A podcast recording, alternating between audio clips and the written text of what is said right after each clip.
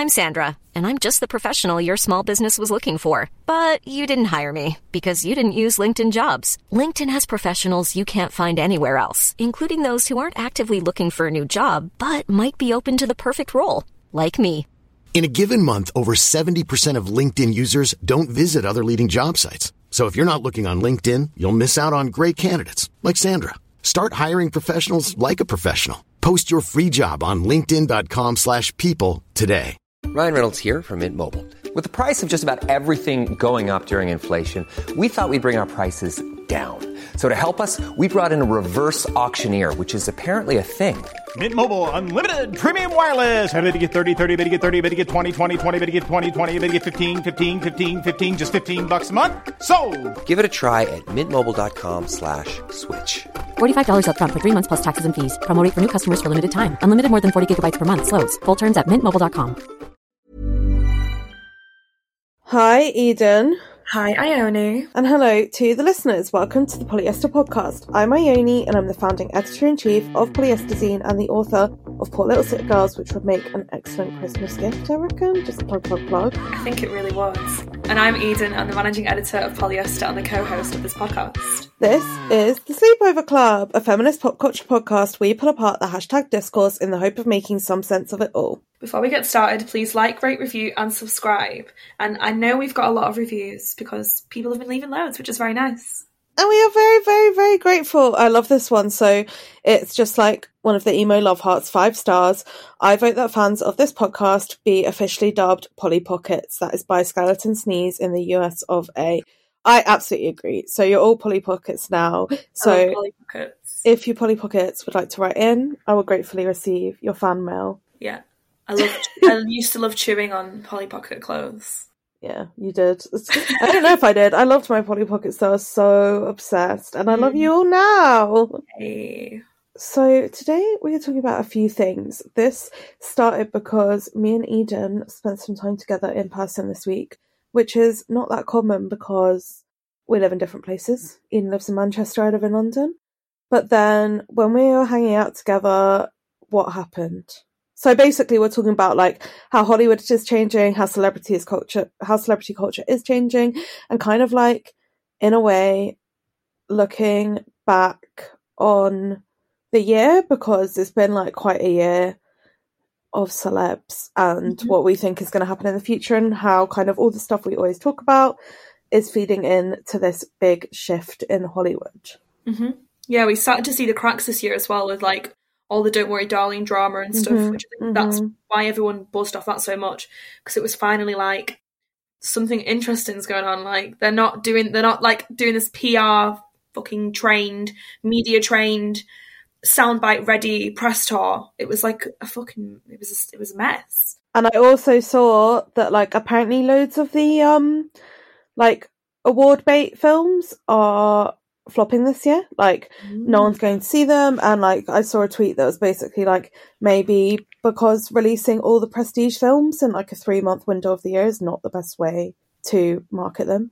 hmm Think about uh, the new Knives Out as well. It's in the cinema for a week and then they're putting it straight on streamers. Yeah, we're going to get into it, aren't we? hmm We are going to get into it. Yeah. Well, you have a theory. I do have a theory, which we will also get to. We wanted to do a whole podcast episode that was just our theories, but they're all a bit disjointed. But Tinfoil hat episode. yeah. So tell us what Quentin Tarantino has been going on about this week, Eden. What's he banging on about? So, if you're on twitter.com, you will have probably seen this. Quentin Tarantino was on a podcast lot this week um, and said that Marvel actors aren't movie stars. Uh, he said Captain America is the star, not Chris Evans. He then went on to say that he attributed the loss of movie stars to the Marvelization of Hollywood and that you have all these actors that become famous playing characters, but they're not movie stars. So the person they're playing is already famous, so then they attach themselves to that and then they become famous. So he said that like franchise characters become the star. And he said that he doesn't hate Marvel, but he dislikes that Hollywood is only producing these films and that they're the only thing that really generate excitement anymore. Also, something that I find really interesting, because I know we've like spoken about Marvel a lot and spoken about its impact on films and Hollywood, but like I feel like even if you love Marvel, and I don't know loads of people that are like through and through Marvel stands apart from Halima, lol. Um, and um, I feel like even if you really, really like it, you kind of understand the level you're working with.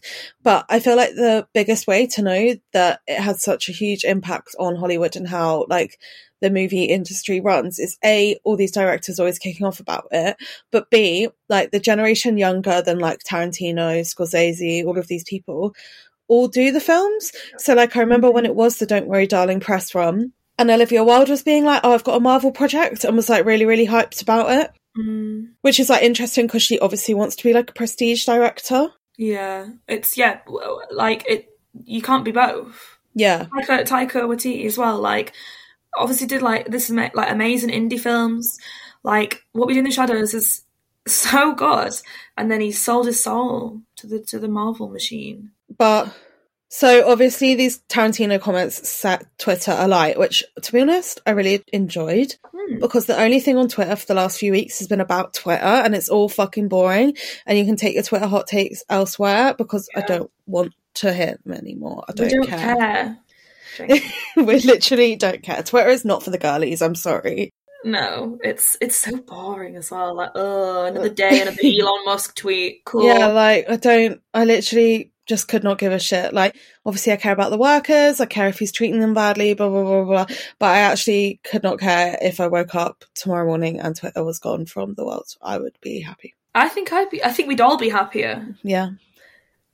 Anyway, Anyway, so what's some of the backlash that Tarantino received for these comments? um, well, Simu Liu, who's in uh, some Marvel film, uh, The Legend of Ten Rings, um, defended these films by basically saying that these films highlight not necessarily unknown actors, but actors that are just starting out, and also a range of diverse talent. Um, so he's saying that like I, I get where they're coming from, and they they are filmmaking geniuses, like, but they don't get to point their nose up at anyone because he's like this has done so much for Hollywood for inclusivity and for representation. Um, and he said that no studio will ever be perfect, but I'm proud of the work I've done with Marvel, and I hope that I can like continue to empower people and represent diversity on screen. And said that I love the golden age of Hollywood, but it was too white, Which which are all valid points. But yeah, they are, of course. And like, obviously, I can't speak to like uh, racial diversity, but we have also gone into this in like the anti intellectualism podcast about like Marvel, Disney, which is Marvel now, like Disney owns Marvel, kind of using diversity as a cynical, not even just a marketing technique, but a storytelling technique. And I saw some like tweets in response being like, right, so Marvel's this like really great diverse thing. Why was um, Black Panther the first diverse movie they ever made? And that was like Yeah. not that long ago. Yeah, well, because they know that it's something that people like want to see. Obviously, everyone wanted to see it before, but they know that it'll make headlines, and they know that it'll put bums on seats, and it's pandering. I mean, Tarantino also knows that he's going to make headlines with his comments though as well. Yeah, And I mean, I think there's obviously a really interesting tension because, especially amongst these like older vanguard white male directors that have like predominantly told like white stories that center white men, because there is obviously somewhat of like a threat to their storytelling in a way, like maybe, mm. or a perceived threat. Like, I don't, there's not actually a threat because like a Tarantino film is still way more likely to get like way more money than like a female director's film, mm-hmm. unless it's in the Marvel universe. So I see lots of sides, but I think what is so interesting about it is just the fact that Hollywood is changing so much. Like we've spoken about it with the franchise thing, and that's basically what Marvel is like, right? And also how it limits actors. So me and Eden were talking when we were hanging out about Elizabeth Olsen saying she basically just doesn't get to do loads of the shit she wants because she's always filming Marvel. and Elizabeth Olsen at the start of her career was picking like really weird like indie films. Uh, what's that? Martha May, Mary, some shit. That that's really good. So she's someone that clearly, you know, gives cares about the art of being an actor. And then it's like, well, why did you agree to do Marvel then? Money, Money, money, money. money. Um, yeah, but like uh, you knew what you're getting yourself in for. You knew that you know that you're now going to be tied to something for it could be two films, four films, ten films, but they fucking have the the uh, multiverse of madness or whatever it's called. I don't know. Um, like you're not just going to be in that one film. You're now part of the franchise, and they could put you in every single film for the next ten years. Mm-hmm. yeah. It's like you're contracted to just kind of serve what they want you to do. Yeah. And I can't remember who said this in your research. It might have been a Scorsese interview or it might have been Quentin Tarantino saying this. Mm-hmm. But I do think it's a good point. Like, there's so many films that we just go back to. Like, there's so many films mm-hmm. we'll rewatch over and over again. And also, that doesn't mean that they're like intellectually or aesthetically or an art house movie or whatever. Like, even really good Christmas films you watch again and again and mm-hmm. again, right? Because the storytelling is like fantastic, it's emotional. But I feel like A, you and I haven't ever done that with a Marvel film.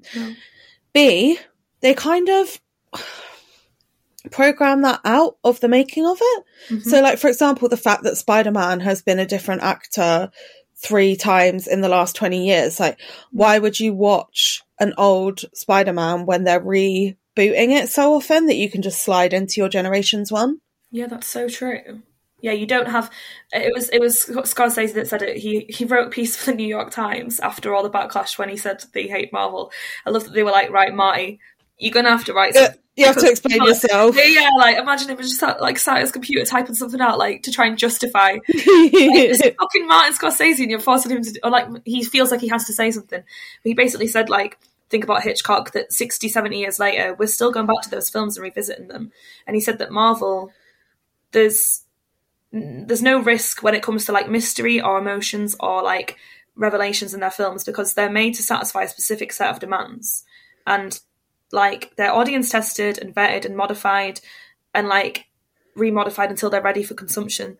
So i guess it mm-hmm. kind of you don't really need to go back and revisit the old stories because like you said you can just watch your generation's version. Yeah, and they're retold for you over and over and over again. yeah like whereas you watch i don't know psycho and you're like this is this is an original story not mm-hmm. original story but like the film is worth going back to because it's not a remake of a remake of a remake Yeah, yeah, yeah, yeah, yeah.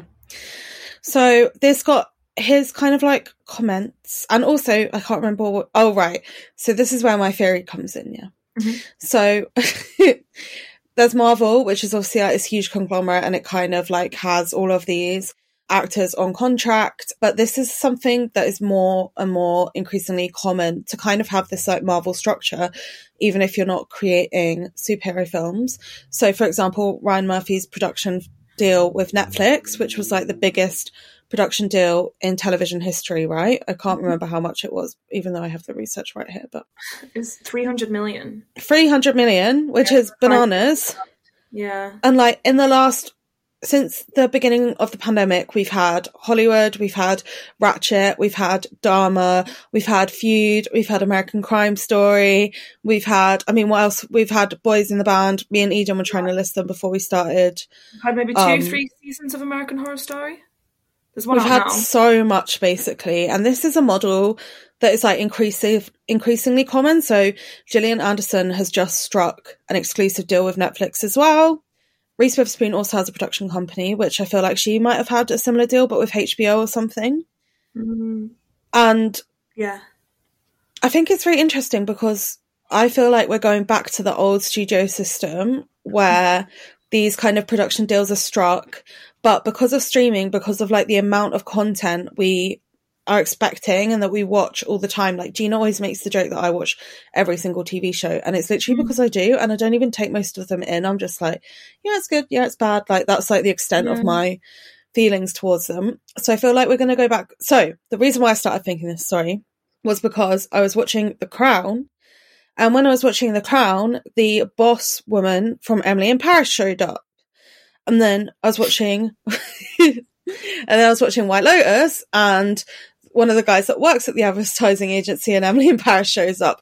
And basically, like all these kind of minor actor, like not big, big stars, but like mid level actors that work in TV or, and they're in series that aren't like, because we don't really have 24 episode seasons anymore, do we? So these mm. actors aren't really tied down for that long. Like they do like eight, ten episode seasons and they're not playing major characters. So I think we're going to go back to the old studio system where there's like a pool of actors that serve each streaming service or each production house and they just rotate. Ryan Murphy has obviously been doing that forever already, Yeah. but I feel like it's going to become way more official. Mhm. Thoughts, Eden? In the old days of Hollywood. Exactly. So do you want to explain the old days of Hollywood for anyone that doesn't know? I would love to. I am obsessed with old Hollywood. Uh, so when when you said we are going to do about this, I was like, fucking jackpot, baby! Can't wait to do this research. Um, so the old Hollywood studio system was a business model adopted by five Hollywood studios during the golden age of Hollywood, from the twenties to the sixties, roughly. So there was Paramount, there was Metro Goldwyn Mayer, Warner Brothers, 20th Century Fox, and RKO. So when you basically started out in Hollywood, you would assign yourself, or you would get signed to a studio under contract, usually for five years. You could only do films with that studio. Um, so And it kind of becomes this like fame machine, right? So they also Mm-hmm. like train them all. They like send them to acting classes. All the actors eat lunch together. It's basically like a nine to five job where you go, you do all of these things, and then you all audition within the company kind of thing. And everything was filmed like on locate, usually on location on the on the studio lot. So yeah, like you said, nine to five, you'd clock in, all have your lunch together in the canteen, and then clock out at the end of the day, and then you would all be in the same place. Um, obviously, they they would craft a star as well.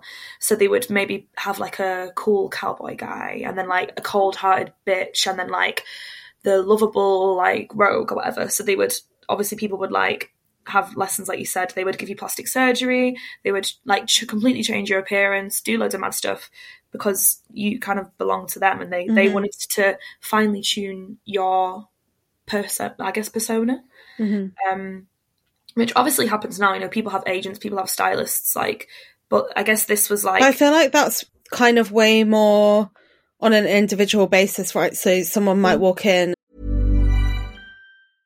Imagine the softest sheets you've ever felt. Now imagine them getting even softer over time. That's what you'll feel with Boll and Branch's organic cotton sheets. In a recent customer survey, 96% replied that Boll and Branch sheets get softer with every wash. Start getting your best night's sleep in these sheets that get softer and softer for years to come. Try their sheets with a 30-night guarantee. Plus, get 15% off your first order at bollandbranch.com. Code BUTTERY. Exclusions apply. See site for details. Hey there, it's Michelle Norris. I'm host of a podcast called Your Mama's Kitchen. When I travel, I'm usually looking for a way to find a taste of home when I'm not at home. And one of the things I love to do when I am at home is entertain. And Airbnb allows me to do that. When I was in California recently, I rented a house that had a great kitchen. And when we were sitting around the table, we're all thinking, we're in someone else's house. Someone could be in all of our homes as well. If you have a home, but you're not always at home, you have an Airbnb. Your home might be worth more than you think. Find out how much at airbnb.com/slash host. Burrow is a furniture company known for timeless design and thoughtful construction and free shipping, and that extends to their outdoor collection. Their outdoor furniture is built to withstand the elements, featuring rust-proof stainless steel hardware, weather-ready teak, and quick-dry foam cushions. For Memorial Day, get 15% off your Burrow purchase at burrow.com slash ACAST and up to 25% off outdoor. That's up to 25% off outdoor furniture at burrow.com slash ACAST. and they'll be like, okay, she wants to be an indie actress for the first five years and then she can get this kind of film and then she'll break into like award baits and she should look like this. Like there's that whole thing, right, that Emma Stone obviously was a natural blonde and she got no jobs and then she died her hair ginger and she was like hired. yeah, yeah. But I feel like that's an individual thing rather than like, like there's obviously influence from the studios, influence from other people, but it's kind of like more of an individualized decision rather than like a company saying, well, we need you to be this person. Mhm. Yeah. Because you, you you like to think people have more agency now rather Yeah. than just and I guess maybe stars were more uh like not binary but like you had to be this or you had to be that. You couldn't really be multifaceted. But this is an interesting thing that I didn't know that the studio system ended basically ended in 1948 because the Supreme Court uh they they, they basically decided to ban a procedure the studios did called block booking, where basically you would have this big star, so like you would have Cary Grant or like Judy Garland in a film, and that would be like the big project, and then you would have two films. You would like sell films to movie theaters in, in blocks, so you'd have the big picture, then you would have two kind of like lower tier things that were like a couple of stars in them, but not like a big budget thing. Mhm. And you would have two like B movies that were really really cheap to make, and you could just like make them in like thirty days or whatever, and you would sell that to a to like a theater as like a chunk. And they basically got banned from doing that because they were like, you're kind of selling like lesser products, but trying to lump it all together. And that's kind of what sometimes happens like on these streaming sites. Well, this is also so interesting because, like, I feel like this is basically, in some ways, what America as a whole is like the entertainment industry as a whole is moving towards. So there's been a few like controversial mergers recently. So one, which like we haven't researched for, so we can't talk about in detail, was like Ticketmaster merged loads of like ticket sale websites, right? So they became the monopoly on who can buy tickets, Mhm. which has meant they have a monopoly over live music, which means that they're the only people that make money. And then the second example I can think of that I can't remember the exact details for, but there, it was in book publishing and it was basically like Penguin or something was trying to buy the second biggest publisher. So then they just become a monopoly. Yeah. In terms of entertainment, you can totally see Disney doing that because they bought Marvel, they bought 20, 20th Century Fox, they are Hulu, like they have all of these things. Yeah. Yeah. That they, they, they, well, we're going back to the five big boys in charge, and that's it. Like, Mhm. We've got like Netflix, Apple, Amazon, uh, Disney. Yeah. That's it. Yeah. They're gobbling up all the competition. But this that's exactly what happened back in the day because these five studios didn't leave space for anyone else to be making productions, Mhm. and, uh, or to be making films even. So yeah. And I think what was also interesting though is in that thing about like why it got banned, it was because a lot of the work that came out of because we kind of think of the golden age of Hollywood like for a reason that it produced like all these classic films, all these amazing films, blah blah blah blah blah. But because of this block system, it produced a lot of mediocre work, right? Yeah. That is just literally like this content sludge that we've been talking about for the last few episodes. Mm, yeah, there's a lot of crap out there. Like, just turn on, I don't know, film four in the middle of the day, and you'll watch like a really like subpar western. No, I, no one's going to do that. I didn't even know Film 4 still existed. Yeah. but they sh- they always show old stuff during the day. Um, Mhm, mhm. And yeah, some uh, like you know I'm into it, and I'm watching some stuff, and I'm like, this is a load of rubbish. Yeah, yeah, yeah. Mm. So, my question to you is like we've said about my theory of the stars will just sign up to like streamers or to specific production companies that have deals with streamers and like they'll only work within their thing. How do you think that affects celebrity culture? Uh, because they're tied. Well, I don't know. That I guess they might be more well behaved or something, or because they're tied to a certain studio. They they maybe not well behaved, but if they're tied to a certain streaming service, they're gonna have less artistic integrity. Do you think it like limits them? Yeah, of course it As does. in, in terms of fame, though, because if they're, for example, like if they're only in one place, at like one thing, it's like how often, for example, Netflix had that like one Scorsese film, or what I'm thinking about now is like Florence Pugh had, what the hell's that film called, Eden? One, uh, Wonder. The Wonder, The which I just watched this weekend, which is like, it's very like classic Florence Pugh fare. It's like a period drama. It has like a bit of spooky, like a bit of like a wronged woman vibe, all of these Mm. things. But I feel like it's definitely just going to go down into like the forgotten, like, book of memories because it is on Netflix. But but everything is like because no one no no one's a fucking movie star anymore. Like think about in even in like the nineties, you had people like Arnold Schwarzenegger and people that and like Tom, not obviously don't really like Tom Cruise, but like Tom Cruise, like they are Mm. stars. Like and if you if you just have someone working for like one specific uh streaming service, they are just going to like disappear into the ether because they're not going to pick stuff as well that's memorable. Or they will pick stuff that's memorable, but it's just limiting. But also, I think that's an interesting point because, like, for example, Tom Cruise and just Tom Cruise actually obviously had like a really has and had a really controversial personal life. And like in the noughties, he had like his marriage to Nicole Kidman, also his relationship with Katie Holmes.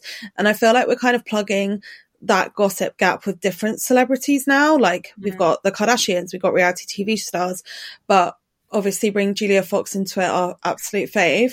Like she's been like 90 like i don't know 70% of the entertainment stories this year right that like yeah. a lot of the girls have been interested in yeah. and that has like provided not just controversy but also like good looks and like hot takes and all of these things um but she has said recently that even though like her popularity is at sky high she can't get acting jobs mm. which is like because she was an kind of an actor before this like yeah. What does that mean then? Because people don't want to take her on because she's too controversial? Yeah. Yeah. Because she's good. I like her. No, I think she's a good like actress as well. Amazing in Uncut Gems. What's that private chat? She's good in that as well. But there's also an element of this where it's like, so for example, um, actors and actress like actors can't really be controversial anymore, or like not controversial but have like wild private lives or like whatever because there's so much to do with studio liability and insurance now isn't there? Like you have to be really really like just down the line run of the mill not controversial in order to get your picture insured so it can get made which i think was like a really big reason why a lot of people were being like oh olivia wilde won't work again because she'll be seen as like a risk or like a loose cannon or whatever to direct another film. Um, which obviously in some, but it's also like who's we make exceptions for because that should totally be the case for someone like Johnny Depp, but then because he's a man or like even Quentin Tarantino has not treated women well, but like they still get to make films. It feels like the bar is really different for women. Not that women should do any of those things that the former two men have done. um, but it feels like our kind of what we expect from a celebrity or from an actor and a movie star can't be fully realized because we don't really allow them to have personalities of their own anymore. No, because they're too they're because it's like trained out of them. Yeah. Um, I just yeah, I I really wish we could go back to like the old days, you know, where like Joan Crawford and Bette Davis are literally like scrapping each other, and you know everyone was very poisonous towards each other. It was fun. Bring back messy drama. Yeah, I agree. And like, plus, I feel like everything in our kind of culture is just expects like really mega celebrities to not have personalities, lives, or political opinions unless they're like very middle of the road, like slightly liberal political opinions. Like mm-hmm. there's the whole thing in journalism as well where you just can't really do a good celebrity interview anymore because you get like no time with the person and they're so mm-hmm. heavily restricted or like there's that new trend of like celebrities interviewing celebrities or like yeah. who was the celebrity that interviewed themselves? I don't know.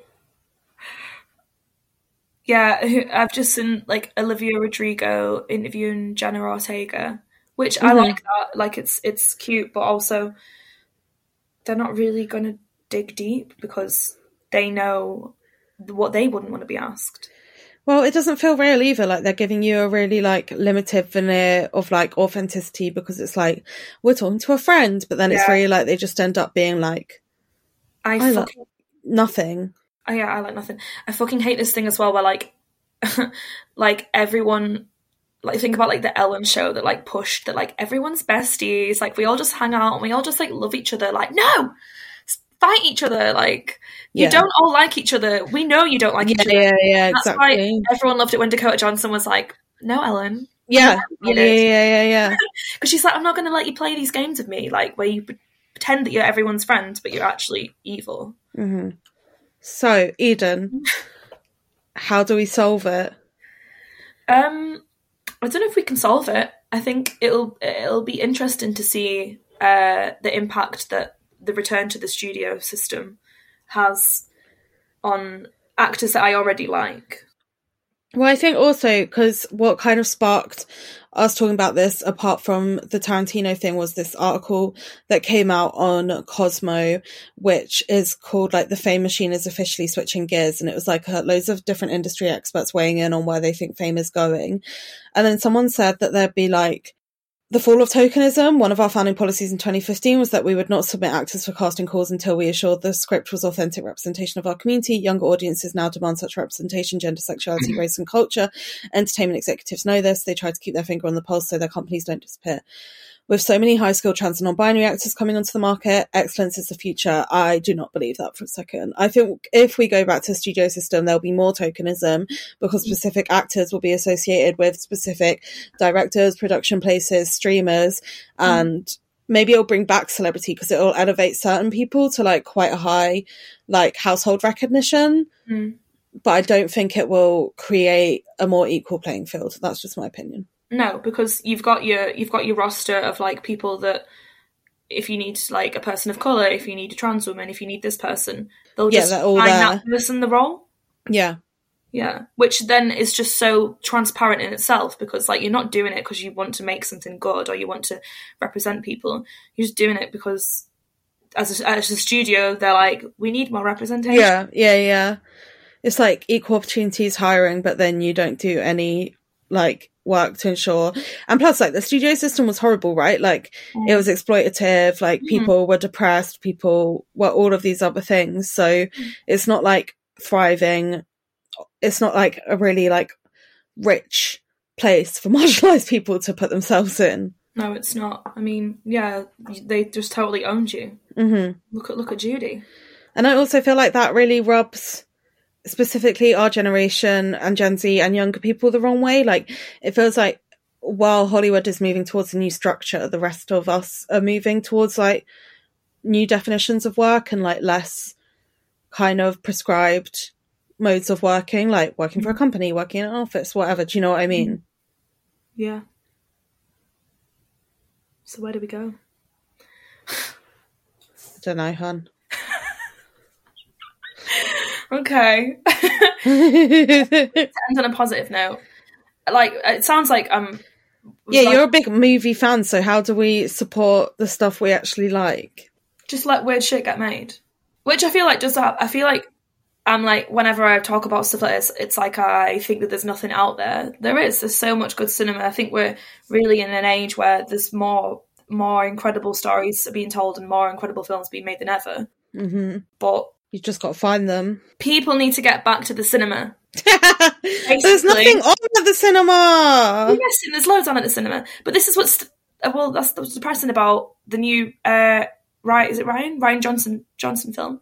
No, the Knives Out sequel that is on Netflix. It's on in cinemas for a week and then it's on Netflix. Mm, yeah. No one's going to go to the cinema to watch it if it's going to be on streaming. Like I feel like we're so quick to put stuff on streaming. It needs to just let it let it just ferment a little in the culture. And also how much he got paid for that, 100 million.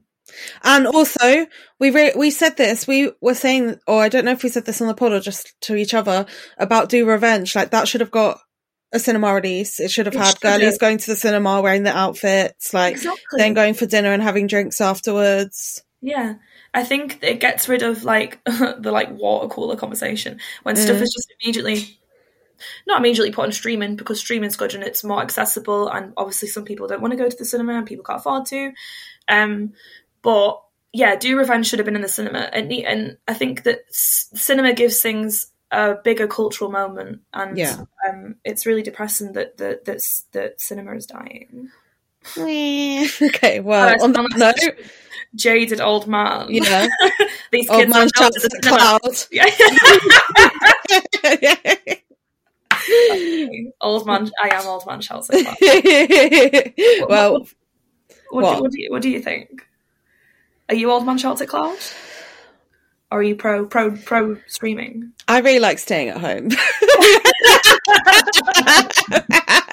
I really do like staying at home. You see, you're like, I hated Suspiria when I saw it in the cinema because my bum hurt and I couldn't. uh, Like, Yeah. I watch it. I was like, but then I watched it at home and I loved it. The new Suspiria. Um, Yeah. yeah, yeah, yeah. I love staying at home. Sorry.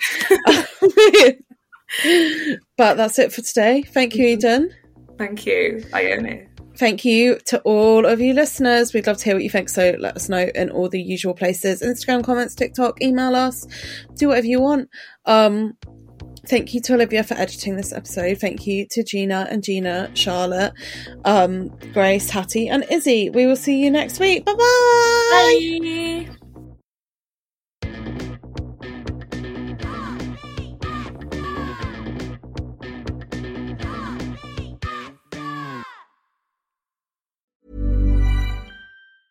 Planning for your next trip?